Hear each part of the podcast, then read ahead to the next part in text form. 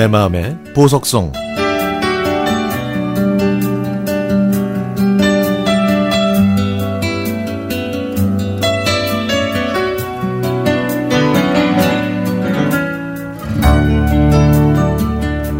성이라 친구들과 정신없이 동네 어느 곳에서 놀고 있었어도 당신의 목소리는 들렸습니다. 온 천지가 황금 벌판인 논두렁길을 따라 유리병 가득 메뚜기를 잡을 때도 추수가 끝난 황량한 들판의 별을 베어낸 논에서도 배가 누렇게 물든 황금 미꾸라지를 잡던 곳에서도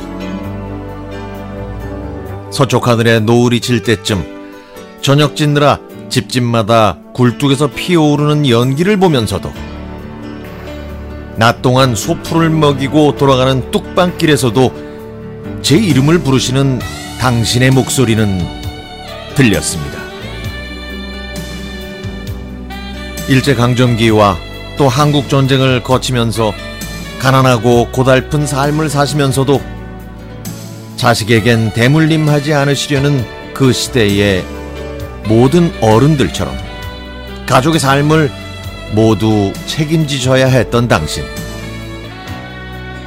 그렇게 억척같이 사시면서도 가혹할 만큼 철저한 유교 교육으로 자식들을 순한 양으로 키우셨죠. 걸으실 땐 언제나 바람소리가 쌩쌩 날 정도로 빨리 걸으셨고, 논농사, 밭농사도 잘 지으셨던 당신.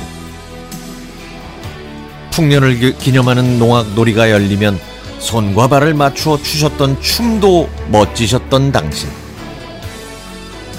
낮에는 논밭일, 밤에는 배틀에 앉아 밤을 새우며 쉴 틈 없이 철컥철컥 짠 못이나 명주를 오일장에 내다 파실 때 계산을 잘한다며 어린 저를 데려갔다가 돌아오는 길에 국밥집에 들러 꼭 한 그릇씩만 주문해서 저를 먹이고 국물만 들이키셨던 당신.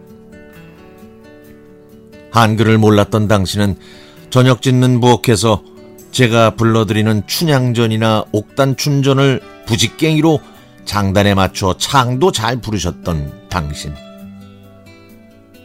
밀가루 반죽으로 팥 칼국수를 만들어서 휘영청 달 밝은 밤에 온 가족이 평상에 앉아 먹을 때도 분주하게 이것저것 갖다 주시느라 앉아 계시지도 못했던 당신.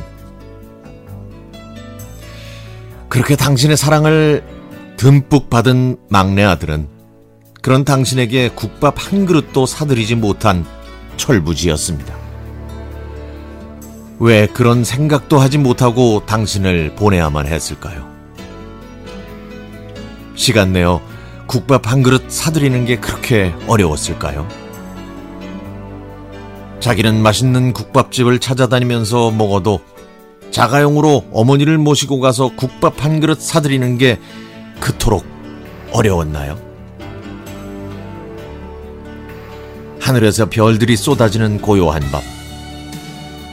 반딧불 쫓아다니던 저를 지그시 바라보시며 한없는 사랑의 눈길을 보내주시던 당신이 제 곁을 떠나신 지 26년이 됐습니다.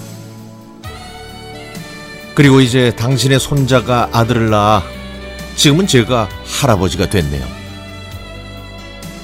26년 전 6월 12일이 당신께서 하늘나라로 가시기 하루 전날이었죠.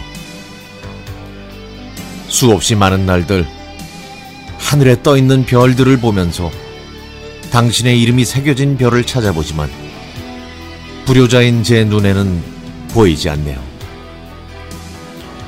이승의 고통이 천상에선 평온과 사랑으로 영원하시길 기도드립니다.